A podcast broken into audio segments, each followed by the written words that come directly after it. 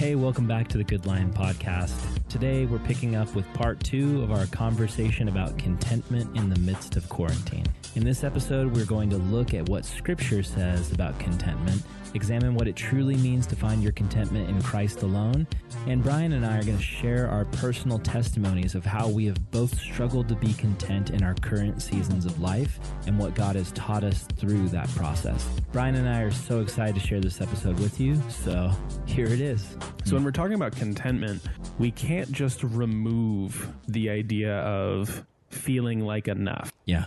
You know, that still has to be very much in view, which is why it's so interesting that you're bringing up in so many different areas. You felt like this won't matter. This won't Yeah. be significant. This won't do as much as I want it to, which I mm. have 100% been in the same boat as you. We've been working on the same projects together. And Yeah. so it's really easy for us to let doubt be the unspoken thing in the room Yeah. and we both try to encourage each other and be like, "No, we'll just keep going." And then meanwhile, Yeah. we're both kind of thinking, "But maybe this won't work. Who knows?" Oh yeah. And I feel like for me, Brian, I'm not somebody who really exudes confidence. I like I don't know how people I don't know how people perceive me. That's how I perceive myself though. I don't see myself as just this like everything we do is going to be so amazing and it's going to change the world and we can, we can do whatever we want. That's that's not me. Um I tend to question myself even more than I question others. But the interesting thing is, I so I have friends in ministry who I would say are widely more successful by the world standards than me, which is great. God is using them in big ways, but I've been in conversations with them, and without me even bringing this up, they've told me about their own self doubt and how it looks like they're so confident to everyone else because that's just the way God's kind of built them as they have this charisma. But then privately, they are dealing with the same discouragements, the same frustrations, the same attacks from the enemy that say you're not enough and this will never be enough. And it, no one is actually really being impacted by it. And to me, that's been a big eye opener that this is really, I think, something that's universal to so many people. Yeah, I think some of what we say is to try to communicate what we actually feel and believe. Hmm. Most of what we say is to try to convince ourselves of what we wished we believe. Hmm. Yeah. And I know for me, I think I'll just use an example. Yeah. I don't know if I've mentioned this before on this show, but I probably will remember if you have. okay. So go for it. Okay. In Comedians in Cars Getting Coffee, there's an episode where Jerry Seinfeld interviews Steve Martin. And one of the things they talk about is when Steve Martin was doing his stand up that got really big in the 70s, he decided that his jokes needed to be done with a lot of confidence. and so what he decided to do was to fake confidence because he felt like it was important to have it in the act. And the two of them are driving along together, and Jerry even brings up, but you know that fake confidence is just as good as real confidence. And Steve Martin goes, Yeah, I know. like they both are just so mutually assured that. Yeah, no one's ever been able to tell if you had real confidence or fake confidence. You just went for it anyway and hoped for the best despite your feelings of doubts and discontentment and not being sure if this would actually work out. So I think a lot of times the people who appear confident are trying to tell themselves, I need to be confident right now. Right. Hmm. Interesting. Interesting. Well, I think I think a good place to go from that would be to the place where we can get a lot of confidence, which is God and which is Jesus as revealed to us in Scripture. And I think that something that we've talked about in this show is we've had some, we've had a few people mention to us like, "Hey, I love your show. Your theology's on point, but like, why don't you use more scriptures?" And sometimes like uh, I'd kind of push back on that because I feel like when people feel like there needs to be a verse attached to every single point they make, uh, I don't really necessarily think that's always necessary because for us, we're not just throwing out our opinions. We're when we're throwing out definitive statements, it's coming from the years and years and years that we've had the word poured into us. And so we're not just throwing out new ideas and random ideas. These are things that are embedded in God's word. But I do think that it, it'd be great to use more scripture on this show. So this is a good episode to start. Brian, you've compiled some verses about contentment. And so I think let's let him speak to us. What do you got? Yeah, I wanted to look through and see how the Bible has used the word content Hmm. and how it's been used and how many times it's been used. And one of the interesting things is it doesn't appear a lot in scripture. Hmm. So through the Old Testament, the word that normally gets used, that gets translated as content, Hmm. is I believe it's pronounced ava. Ava. Hmm. Not totally sure. I could be wrong on that. That sounds about right. The image that comes along with that word is to breathe after Mm. or to be acquiescent to something. So think about when you're in a conversation, it's been difficult for your group to come to, to come up with a plan. What restaurant are we going to eat at? What movie are we going to go see? Things that made a lot more sense in 2019. But as we thought about all these different things to do, and somebody finally says, "All right, here's the plan. Here's what we're going to do," and you just sigh, and you're just like, "Okay, Yeah. we'll we'll do that." Right. That's You just part rest of because what you know there's a plan. You know that you don't have to worry about it. You're just going to go with yeah, the flow. the the tension is gone. Okay.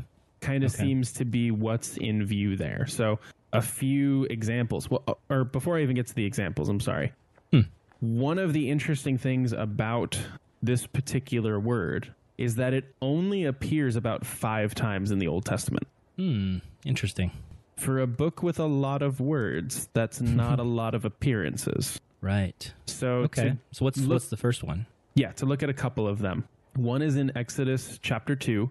This is when Moses is meeting the family of his would be wife and Right. deciding to stay with them and settling into that kind of experience out in the wilderness for a while.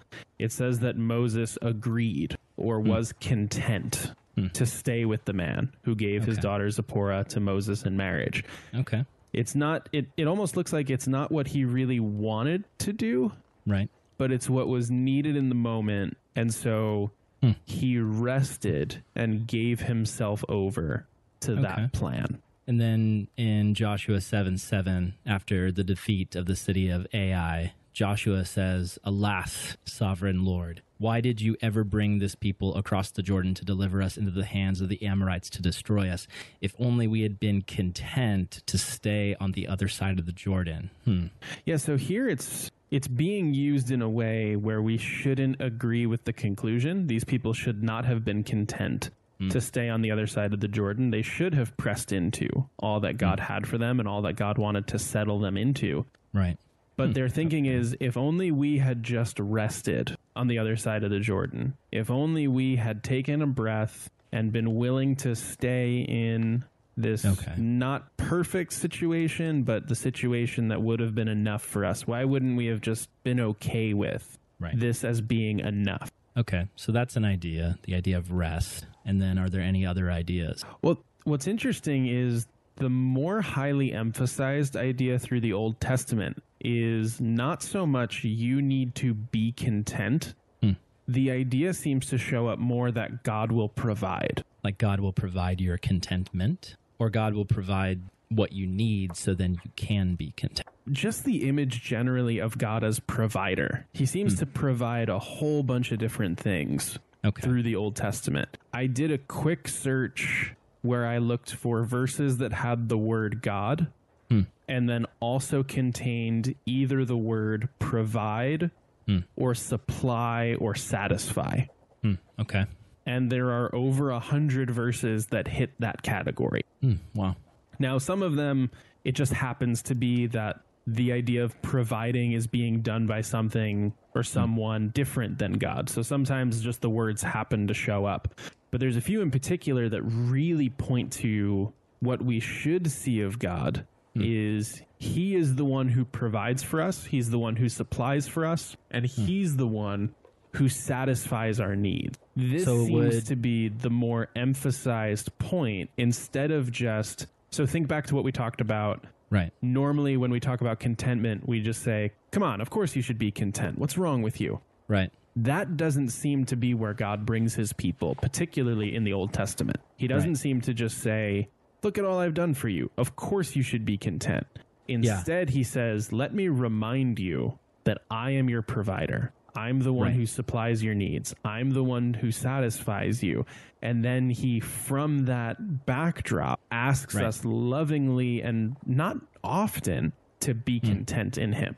because all throughout the Old Testament, we're seeing the lack of the characters. Like Adam and Eve, God provides this garden for them and he gives them everything they need. They break it, they break the world, they condemn the world through sin, and then God provides for them the covering. He provides for them, you know, the animal skins to cover their nakedness. And then not only that, he provides for them this plan where one day he's going to send Jesus, the snake crusher, to come in and redeem them. And then later on, we see that provision continue with, with Abraham in that classic story in Genesis 22, where he's taking Isaac up the mountain and there's no sacrifice. And, and, and it's this knowledge of, well, hey, God is going to provide. And he ends up providing. Um, Isaac is not sacrificed. God provides a, a goat, I think, or something like that, Yeah. or a that- lamb, a lamb. And that seems to be the continual pattern. Whenever someone is walking with God in faithfulness, hmm. God is faithful to them to provide. So that story you just mentioned of Abraham preparing to sacrifice Isaac, the sentence that he shares with Isaac in Genesis 22 verse 8 this is right after Isaac says, "Hey dad, we seem to have a lot of sacrifice stuff." Yeah. without anything to sacrifice, what's going on? And Abraham says, My son, God will provide for himself the lamb for a burnt offering. Right. By the way, if I'm Isaac after that incident, I'm never going on a camping trip with dad again. No, never. No, never. Absolutely. But no, I, I get the idea that you're you're going for that that provision, and I think too the interesting thing is it kind of ties in with that idea of covenant mm-hmm. because the interesting thing and the amazingly beautiful thing about God is if we obey Him, if we listen to Him, if we submit to Him, He is going to provide for us what we need. But then even on top of that, sometimes we don't hold up our end of the bargain. Sometimes we sin. Sometimes we disobey God. And yet we still see his provision in our life. Not that he's rewarding bad behavior, he lets consequences come into our life, but then he provides mercy, a way of escape, a way of repentance. And there's been times in my life where I know I've been doing the wrong thing and God was still providing me in certain ways. And I just, I look at that as so much mercy and, and grace on his part that, uh, of his provision. Yeah, one of the verses that I wanted to bring up is Job 12 6, when they're talking about the wicked prospering and all that. And that verse says, The tents of robbers prosper, and those who provoke God are secure in what God provides by his hand. So it's crazy to think of that. That there's people out there right now that are mocking God, um, people who are against God, and yet His love extends even to protect them from the fullness of the consequences of their actions, preventing them from being fully absorbed and destroyed by that. Because we know that there's people that God is pursuing, like He's going after them. He wants to rescue them, even though they're enemies of Him, and so He's constantly providing for them, even in the midst of their rebellion. That's just that's so cool. Like I get excited about that. And even thinking the stuff that they're taking is God's stuff. Hmm. The part of the idea is the world is God's stuff. Hmm. You know, so if you're going to be a member of these tents of the robbers, Hmm. anything that you're taking, you're not just taking from other people, you're trying to take from God Himself. And what we find is that when we try to take from God, He has so much more hmm. than we could ever imagine. He is just abundant in the way that He loves to provide for people. Can I put another verse out for you? yeah, go for it. in Psalm 36, it says in verse, verse 7, seven? yeah, hmm. it says, How precious is your loving kindness, O God. Therefore, the children of men put their trust under the shadow of your wings. Hmm. They are abundantly satisfied with the fullness of your house, hmm. and you give them drink from the river of your pleasures. That's really good.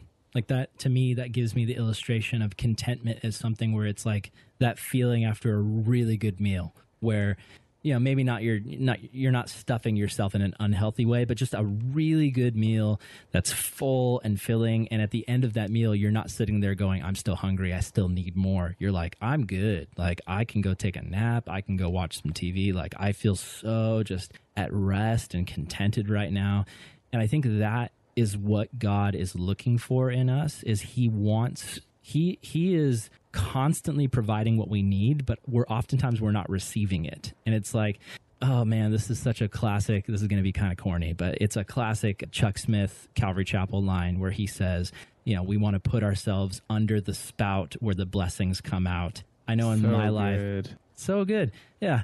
And, and in my life there's been so many times where it's like it's like that spout is over here and it's pouring and god's like just stand underneath it. And i'm like but i want to stand over here where i'm trying really hard to make my life perfect on my own.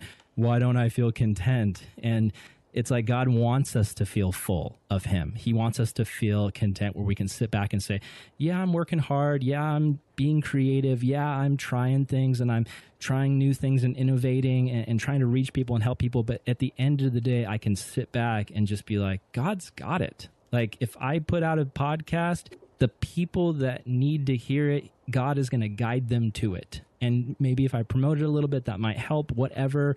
But at the end of the day, I need to not be uncontent. I need to just sit back and be like, God, I did a good job for you today. And that's enough for me to know that you're proud of me and that you love me. And yeah, those are the things that are going through my head. Yeah, and that's what I love about using the verses that have the word satisfied in them because a lot of mm. times we think contentment is being happy in lack. Mm. Whereas it seems like the biblical picture is redefining what you think lack actually is because hmm.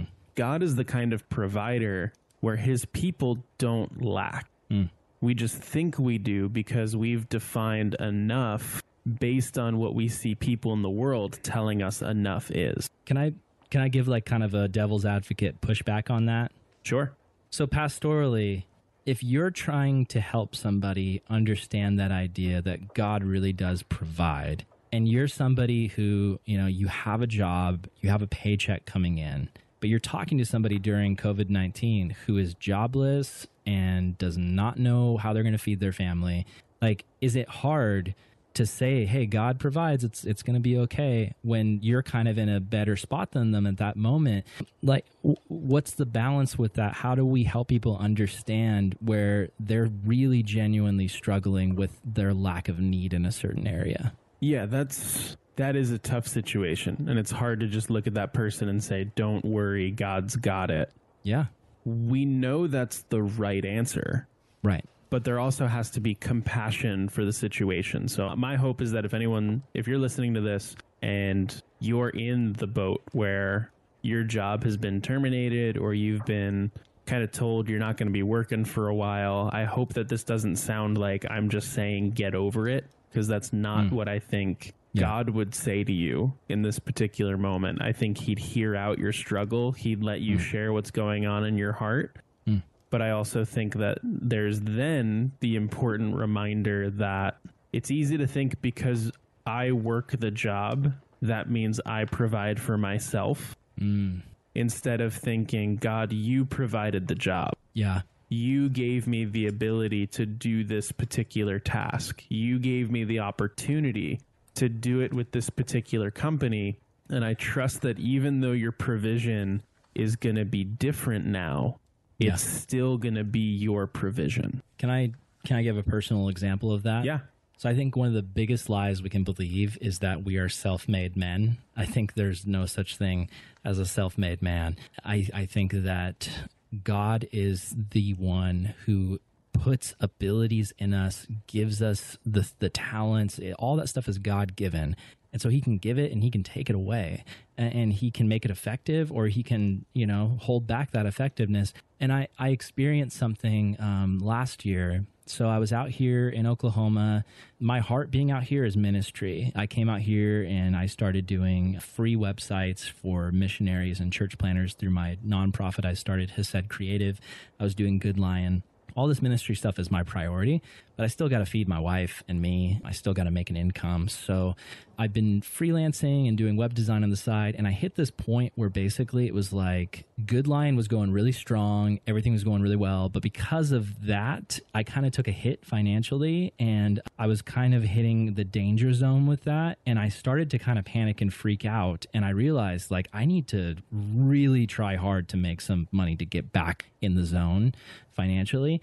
And so my thought was I am a good designer. I know I can do a good job. My websites are top notch. Like I am good at this. And I started to think like, man, like my skills have gotten better even in the last couple years being out here.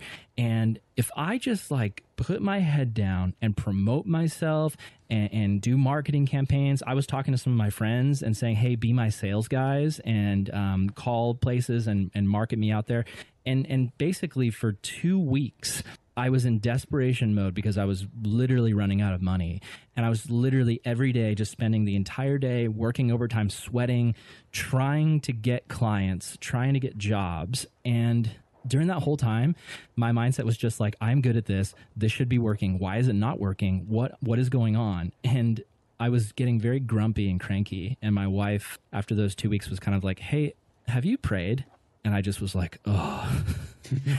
and honestly, I like in if uh, this this is going to sound terrible, but hopefully, I, I'm just being really honest and transparent in hopes that somebody out there can relate. Yeah, I'd prayed a little bit here and there, but I hadn't really spent any intentional time with God in those two weeks. I was just so in desperation mode. I was just striving in my own efforts trying to get clients. And my wife was like, You need to pray. And I was like, I don't want to. I want to work. I want to make this happen. I think if I just give it another day, I can make this happen. And she was like, Go outside and pray. Like she kicked me out of the house for the day, basically, for a couple hours. And so I went out for a walk and I finally prayed and I was like, God, I stink. I'm the worst. I can't do this. I've been hyping myself up, up, in my own mind, saying I can do this. I can get clients. I can make this work. But in reality, I'm seeing that I am nothing without you. I've always been nothing without you. That's a lesson he's taught me over and over again over the years. And I keep having to come back to it. And I kind of just like, I was walking by this field in my house just praying and I laid it all out and was like, God, I'm not expecting you to fix my problem and make it go away, but I need your help and I can't do it without you. Please help. And I didn't feel anything. Like I didn't feel like this magical feeling that everything was going to be okay. But I, I did feel some contentment knowing that God had heard me and that He was with me and I could count on that. The next day I wake up and I have a text from a pastor who I haven't talked to in years who's just like, Hey, I heard you do websites. Can you do one for us? I can pay you basically right away to get it going. And I was just like, God is cool. and, and, and I, I'm not saying he's a genie and if you rub the bottle the right way, then Definitely. all your problems go away. That's not what I'm saying. I don't look at that as like, oh, that was my reward for being spiritual. I look at that as God heard my cry and he showed up and and he saw my brokenness and my inability to fix that on my own. And it wasn't a job that, you know, made me rich or anything, but it got me through that month. And that's been the pattern since then of just continuing to go back to God and say, I can't do this on my own. Please help me. But yeah, anyway, all that to say, all that to say. no, that's huge. That's I think it's a story a lot of people can relate to. I know that it's a story that I relate to. I know that mm. when things really go wrong, I trust myself. And I mm. I grew up with parents that instilled a good work ethic yep. into me and my brother and I'm grateful for that. I don't bemoan yeah. them of that. I'm so thankful that that's something that they did. And in my own sinfulness, I can easily turn that into work is how I fix stuff. Yeah, totally. And there is an element that we'll get to a little later in the episode where work is valuable and is important and does still matter to God. And we, we've got to be careful with that to not mm. go too far the other way. But God never says you need to be your own provider. He yeah. always says, I am your provider. Yeah, absolutely. I think that it'd be good to switch over really quick to the New Testament and give some verses from that because I think I don't know if you feel this way, but I feel like sometimes with the Old Testament, you're getting more very kind of rough concepts. And then when mm-hmm. you get to New Testament passages, it's like those concepts then become fleshed out theology with the way that the epistle writers work and, and the way that Jesus teaches. So um, hit us with what the New Testament has to say with contentment. There's one main section that I want to go to to talk about the New Testament's conception of what contentment is all about. It's in 1 Timothy 6, and I'm going to read verses 6 through 10 to give us a little bit of context for this conversation. So, verse 6 says, But godliness with contentment is great gain. Mm. For we brought nothing into the world, and we can take nothing out of it. But if we have food and clothing, we will be content with that. Mm. Those who want to get rich fall into temptation and a trap, and into many foolish and harmful desires that plunge people into ruin and destruction. Hmm. Tell me how you really feel, Paul. Verse 10 For the love of money is a root of all kinds of evil. Some people, eager for money, have wandered from the faith and pierced themselves with many griefs. Hmm. So true. This is not a delicate passage No. On how we should view money or view growth or gain. Yeah. In the, any the lack of contentment and the need and want constantly for more, whether it be money or fame or whatever. Yeah, it it's very clear. It plunges people into ruin and destruction. That's hmm. crazy to think about how clear Paul is being here in this letter. The word that gets used for contentment, at least in verse 6. Let's look at that first. So verse 6 was just godliness with contentment is great gain. Hmm. That word is a Greek word that I'm going to try to pronounce and I'm going to get it wrong. but I'm going to try. I believe it's autarkia. I think that's how it is. I was going to say autarkia, That might be more accurate. Autarkia. maybe. I don't know. Something like that. It's No, Greek. I feel like the, the Kia at the end is more Greek. I, I said it more more of a Western way of saying it. So anyway, Either way, that's a Greek word. And it's the word used there for contentment in verse 6. Hmm. And the definition I was able to get for it is a frame of mind of viewing one's lot as sufficient. Okay. Hmm. So for this particular passage, the idea is viewing what you have as enough. Yeah. And that's very starkly contrasted to verses 9 and 10 of the temptation, or not even the temptation, the, the desire for more Yeah. leads to temptation and leads to harmful desires and foolish traps, and it plunges you into destruction. And hmm. Jesus, trying to save us from that, gives us this idea be content, view Yeah. what you have as enough, consider what I've given you as sufficient. Yeah, absolutely. I, I feel like I've been trying the last few years to really hone into this idea of finding satisfaction in Christ alone. Like to be able to actually really truly say Jesus is enough. Because in my head, I know he's enough. In my heart, I know he's enough. But then I have just the enemy constantly whispering in my ear saying that it's not enough and you need to do more and be more. I feel like I'm always finding a reason to be unsatisfied. You know, I, I think things like if I could just get my weight down to this number on the scale, or if I could just find a way to achieve perfect financial security so I could just do ministry and not have to worry about my finances or you know the hopes and dreams my wife have for the future. If we could just make these things happen or or grow the ministry stuff to something that looks successful to others and gives me that validation instead of having to wonder if it's making an impact or uh, or any of that stuff. And, and what I've learned is there's always something that's going to be wrong in life. There's always going to be something that we don't have satisfaction in but Jesus is the only one who is like he's that perfect savior, perfect friend. He's always there and he's built you and I and and the listeners, he's built all of us for relationship with him. That's literally the air we've been meant to breathe. But so often we're not breathing that. So often we are just discontent because we are seeking validation and satisfaction in other things. Like an illustration that comes to mind is I saw this in a video called Falling Plates years ago. Really great youth ministry mm-hmm. video. I remember that.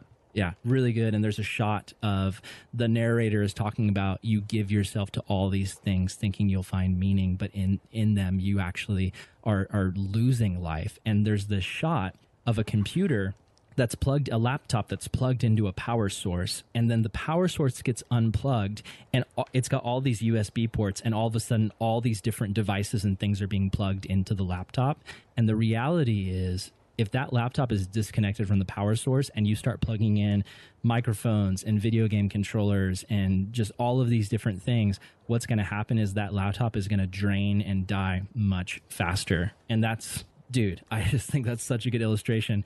In my life, when I'm not plugged into the power source of Jesus as my main source of power, but I'm trying to do everything else, it's just draining and feels like the worst. And I love even you kept using the word satisfied. Mm.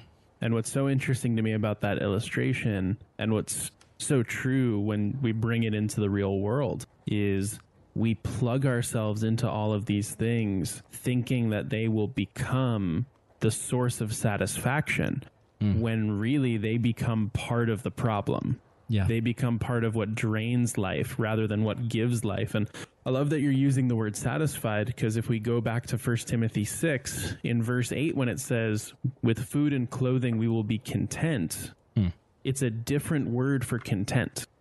It's not the same Greek word that gets used in verse 6. It's a different version of it. And it hits at the idea of not just viewing your lot in life as sufficient, hmm.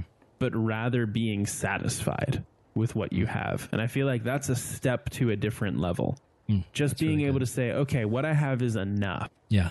That's one thing. But Yeah. to be able to say, I'm really satisfied Yeah. with what I have, it's sort of like the difference between I'm not in trouble and I'm actually happy Yeah. seems to be hmm. happening in those two words. You know, godliness with this ability to not strive after what else is out there. That's great gain. Yeah.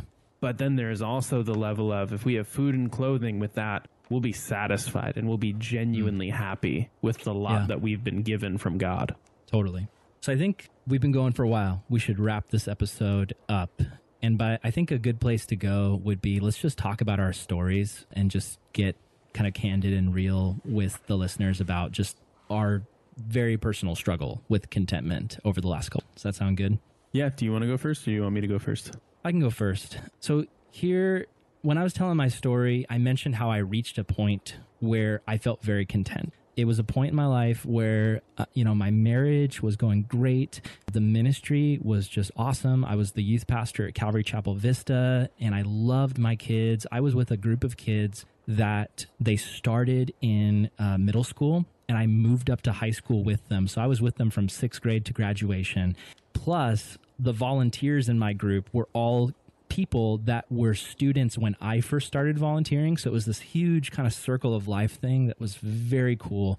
And, you know, the group fluctuated between 20 and 50 people, depending on what time of the year it was or whether camp was happening. But I just, I had reached this point where none of that mattered. And it was just like, I love these kids. I love these people. This is what I'm called to do. I woke up every day for work thinking, I love this. I can't wait to go to the office. I'm I, I'm so content to just do what God has called me to do and preach to these guys and disciple them and build community groups and all that stuff. And and even with money, I had reached a point where I I mean, I wasn't making a ton as a youth pastor, but I had a roof over my head. God had provided this awesome little place for us to live. We did backyard Bible studies with the kids at our house every Wednesday. And so for me, I was kind of living in my dream job situation. And there were things that I could have chosen to be discontented about, but I had reached a point where I felt very good about everything. And I was choosing to just every day and week be like, God, you've got this. I trust you. I feel very fulfilled in who I am. And then God said, it's time to move on. It's time to move and go somewhere else, go on the mission field. And so I had thought it was going to be Ireland. All signs had led to Ireland. I had received what I thought were, you know, visions and signs about Ireland. My wife and I went there for 2 months. We lived there. It was epic. We got this vision for what God was going to do there. And we I felt like I was going to head into a season of even greater contentment because there was an opening to teach at the Bible College in Ireland, which was something that's always been a dream of mine to to teach at a Bible college, and uh, I just had all of this hope and desire built up towards that. And then God, after a week of prayer and fasting, He said, "Hey, hold hold on, don't go to Ireland, go to Oklahoma."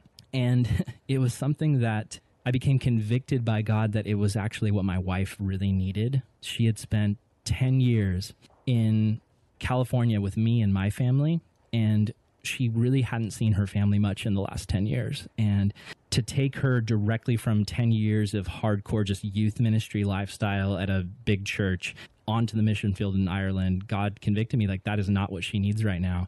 And my whole thing was like, God, I want to obey you. I want to trust you, but I have no opportunities in Oklahoma. There's no job openings. There's no churches out there that know really anything about Calvary or that can hire me. What am I going to do? Like, how am I going to live? I don't, I didn't go to college. How am I going to have a career? What, like, how is that going to even work? And God just kept telling me, trust me. And I came out here and it's it's been crazy because man, God has provided every step of the way. Like he's he's led me to jobs to do, he's led me to ministry. Good Lion came out of this whole thing. Like what we're doing right now was spawned from just what God was doing in our hearts through that season. And but the thing is, I've struggled with contentment so much. I can tell you when I came out to Oklahoma, the biggest struggle I had was we've talked about this. You're an Enneagram 3, I'm an Enneagram 2. For twos, the biggest thing is it, this need to be needed. You want to help people, you want to feel like you're helping people, you want to feel like you're making an impact. And for me, I did not realize how dependent I had become on being people's youth pastor. It was almost like I I it wasn't like I was doing it for wrong reasons. My heart was fully in it, but I didn't realize I had developed a dependency where the way that I felt valuable as a human was if I was being a good pastor to people and if I was helping them through their problems. And I came out to Oklahoma and I started going around to some churches in the area and just kind of letting people know my background and here's what I did for a living and I'd love to help in some way. And I kept telling, I kept getting told by people, we actually don't need you. You're fine. Just hang out. Just come to church. Like it, we don't really care about your background or experience. Just, just, just hang out. And it crushed me in the beginning. Like I felt so unnecessary, so unneeded, and literally so uncontent. And um, just like, what is my purpose in life? If I'm not a youth pastor, who am I? What am I supposed to do? And I'll, there's so much more I could say about this, but I will summarize the way God spoke to me this way. Early on, I started reading a book by a guy named Skye Jethani that's just called With. And it was exactly what I needed in the moment because it was talking about how so often we live our lives where it's like we're trying to live for God. Like I've got to do things for him to make him happy or we're living our lives under God where it's like if I obey him and keep his commandments then everything's going to be okay. But really we're called to live life with God like you're you and I are not called to to live our lives for God where it's just like man if if I just serve him that'll make him happy and everything will be okay we're called to walk alongside him spend time with him learn from him rest in him be content in him and then the stuff that we do is supposed to flow out of that that's the outflow and that was just revolutionary for me. It, it, it, changed my perspective. It helped me. I started to just go on walks and spend time with Jesus. And slowly but surely God led me to things to do and I stopped striving. Like I was at a community group in my church and my tendency was to want to try to put myself in some sort of leadership position because that's just all I've ever known is leading. It, it was hard at first to to to just be there and exist and not be leading. And God said that's what you need to do. Like just just show up to this community group and stop telling everyone how you used to be a pastor and just be their friend and just pray for them and love on them and it was so cool to see that over time, people started coming to me and my wife and allowing us to play that sort of pastoral role in their life, but we weren't forcing it. It was just it was naturally happening by us just loving them and them loving us. And uh, so there was that. There was Good Lion. God provided that, and and, and that opportunity to reach people, which has exceeded my expectations. It, it's been so cool to know that we've been able to help people through this. And you know, for me, I am just continuing to learn what it means to say, even though this is my vision and this is what I want to be doing, and and I want to be teaching here and doing this and doing ministry this way, God keeps showing me it's not about what you want, it's about what I want. And every time He's shown me that being content with what He wants brings me so much more satisfaction in my life. That's my nutshell of what's been going on with me. What about you, man? That's so good. Yeah, for me, I definitely had a groove where I was content for a while. I hmm. was mm. in a very similar boat, leading youth ministry, living really close to the church, awesome wife. She's still awesome. She's still my wife. My wife is still awesome too. I just want to add, I, I, I mentioned that my marriage was going great. It's still going great. Yeah, still good. So everything was good, settled, great life with family, great mm. life overall. And we felt like God said, hey, get ready to move. And mm.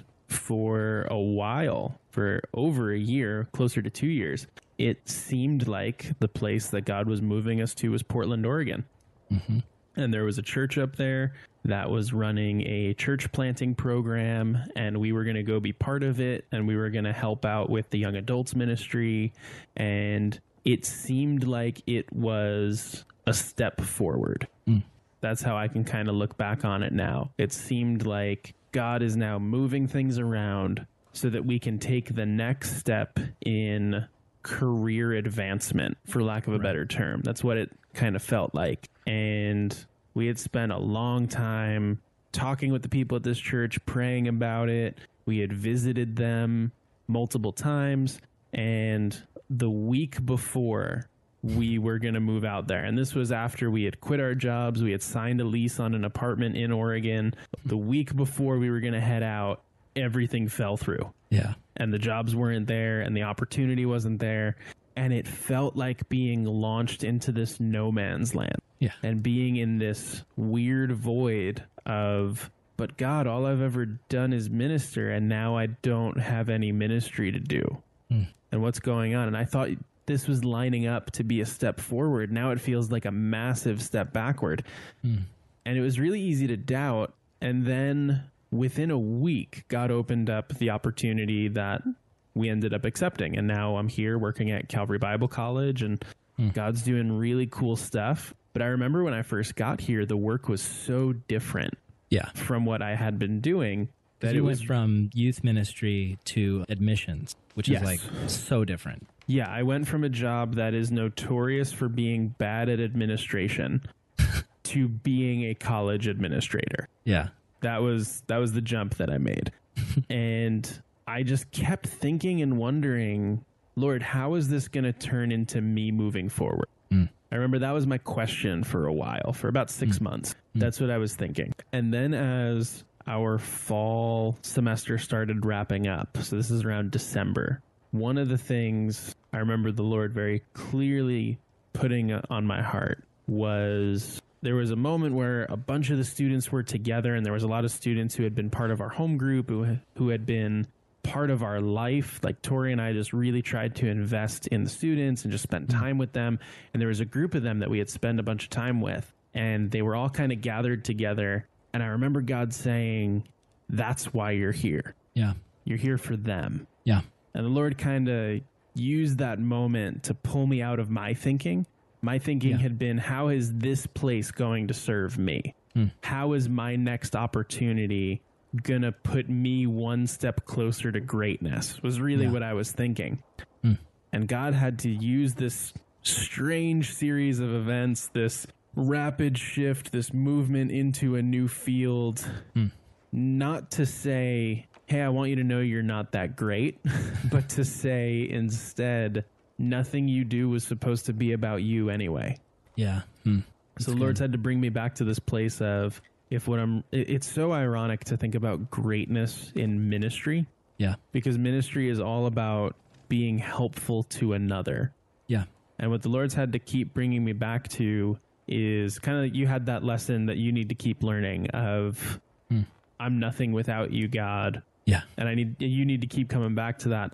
I need to keep coming back to ministry isn't supposed to be about me. Yeah. It's not supposed to be about my growth, my career, whatever even a ministry Yeah. career is. Like who knows? like it's not Yeah. supposed to be about any of those things. It's supposed to be about am I just doing the stuff that God's putting in front of me today? And so Yeah. I've had I- wavering feelings about being content with what's being put in front of me mm. today, but God continues to bring me back to He's the one that put it there. And so I need to keep coming back to godliness with contentment is great gain.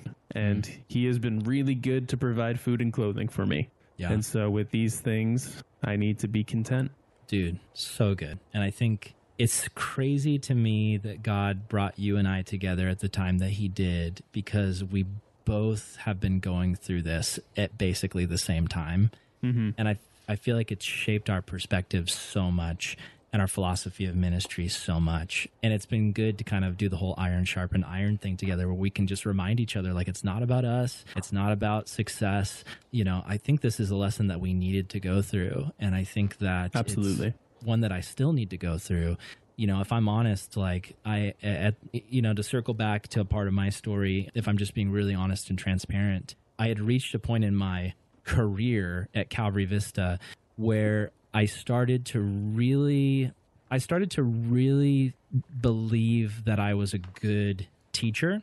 And I don't, I hope this doesn't sound like egotistical. I, I'm, I'm, it's coming more from a place for me of where I was like, this is my craft and this is what I love to do. I love preaching. And I had started in youth group, but I had become a part of the preaching team at Calvary Vista, preaching to the adults as well and I'd get feedback from people about how much they enjoyed the services. And so I had reached this point where I was like, man, like I I love to preach and I feel like this is my thing. And, and it was it was becoming an identity where I was like feeling like this is what is going to happen with me is I am going to just keep preaching and that's going to be what I focus on. And then God sent me to Oklahoma and I was like, so does anybody want me to preach? And everyone's like, no, you're good. You're fine. like we don't we don't need that. We have plenty of preachers and that was soul crushing at the time. And that has been that has been hard but it's been so cool to see God's faithfulness because when my perspective changed from I feel like I'm good at preaching and uh, where's the opportunities? Like open up the doors. And when it became more like God this is a part of me. I love doing this. If I can't do this so be it. If that's your will so be it. But I would love the opportunity if you have any opportunities, please open up the doors and and to see him respond to that prayer and open up opportunities. You know, there there was a little group at a Calvary Chapel out here that was in need of someone to kind of pour into the young adults, and so for a year on Thursday nights, I would start doing a little coffee shop Bible study for them. And there was one time where, you know, it, it was a group of about 10 people and it would fluctuate. Some weeks there'd be three, some weeks there'd be 10 there was one week where there was 20 and i thought it's growing it's happening mm-hmm. the next week no one showed up and i literally drove home in tears and it's kind of embarrassing to admit but i was just it was a very low point for me where it was like god what are you doing but this has been such a good lesson to learn that it's not about me. It's not about you. It's not about our preaching. It's not about our abilities. I love what Eugene Peterson says. Faithfulness and obedience to God is just it's it's faithful. It's long obedience in the same direction. That's what success in ministry looks like. Long obedience in the same direction. Are we doing what God has called us to do, whether He's made our platform this big or this big? Does He want us to spend our life reaching a thousand people, a million people, or are there 10 people He wants us to give our lives to? And it are we willing to die? That's been the stuff i've been wrestling with and it's been good for my soul man honestly. That's so good. And all that centers around finding true contentment and not just saying i should be happy because i've got different stuff but i should be happy because this is the stuff god has provided for me. Mm. and i think one of the real dangers of discontentment is it teaches you to question whether or not God is good at his job. Yeah. Discontentment Amen. makes you wonder is God really good at providing? Because if he was, he'd do XYZ. And contentment is just learning to come back to God is a really good provider. He doesn't yeah. always give me what I want, but he always gives me what I need. Mm-hmm. And he has a better view of what I need than I could ever have. Amen. Amen, dude.